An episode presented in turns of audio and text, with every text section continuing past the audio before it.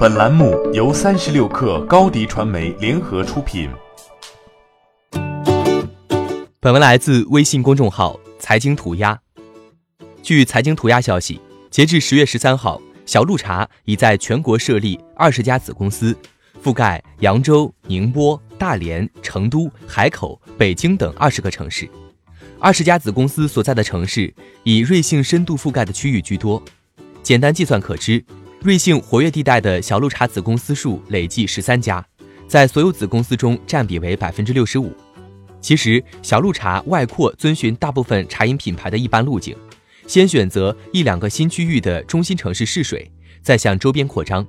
近两年大红大紫的喜茶和奈雪的茶也是如此。小鹿茶总部所在厦门，介于喜茶和奈雪的茶发源地的中间状态，但其在尚未区域深耕之前就向全国铺张。更带有自己的独特个性。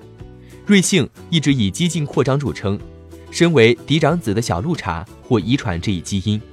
但小鹿茶的二十家子公司里面，竟然没有包含上海、广州这两个一线城市，这与喜茶、奈雪的茶的做法相悖。新茶饮大环境以及小鹿茶自身定位，或能提供部分解释。较之咖啡，新茶饮界尚未出现星巴克一样的大佬，市场高度分散。全国拥有五百家直营门店的品牌为零，大小商场你方唱罢我登场，竞争程度异常激烈。据悉，截至二零一八年第三季度，全国新茶饮门店总数达到四十一万家，一年内增长百分之七十四。在这种情况下，强龙不一定能够压过地头蛇，喜茶、奈雪的茶、茶颜悦色等，就是在各自区域一夜走红。在上海。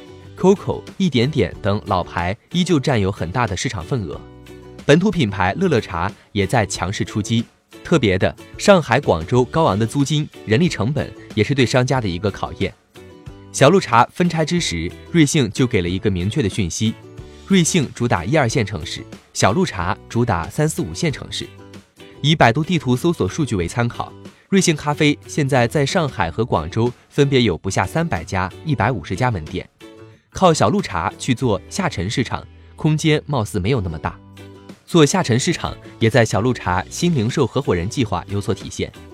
合伙人负责门店选址和装修、产品制作和交付以及门店的日常管理。小鹿茶总部则负责品牌营销、客户发展、产品研发、数字化运营系统开发迭代、制作程序与服务品质管理以及供应链管理等。然而，有消息透露。小鹿茶已在上海静安区和闵行区设有分店，看来小鹿茶并没有完全放弃这一细分区域，没有通过开设子公司来拓展市场，也有可能有其他运营策略考虑。欢迎添加 baby 三十六克 b a b y 三六 k r 加入克星学院，每周一封独家商业内参，终身加入学习社群，聊风口谈创业，和上万课友一起。成长进化，高迪传媒，我们制造影响力。商务合作，请关注新浪微博高迪传媒。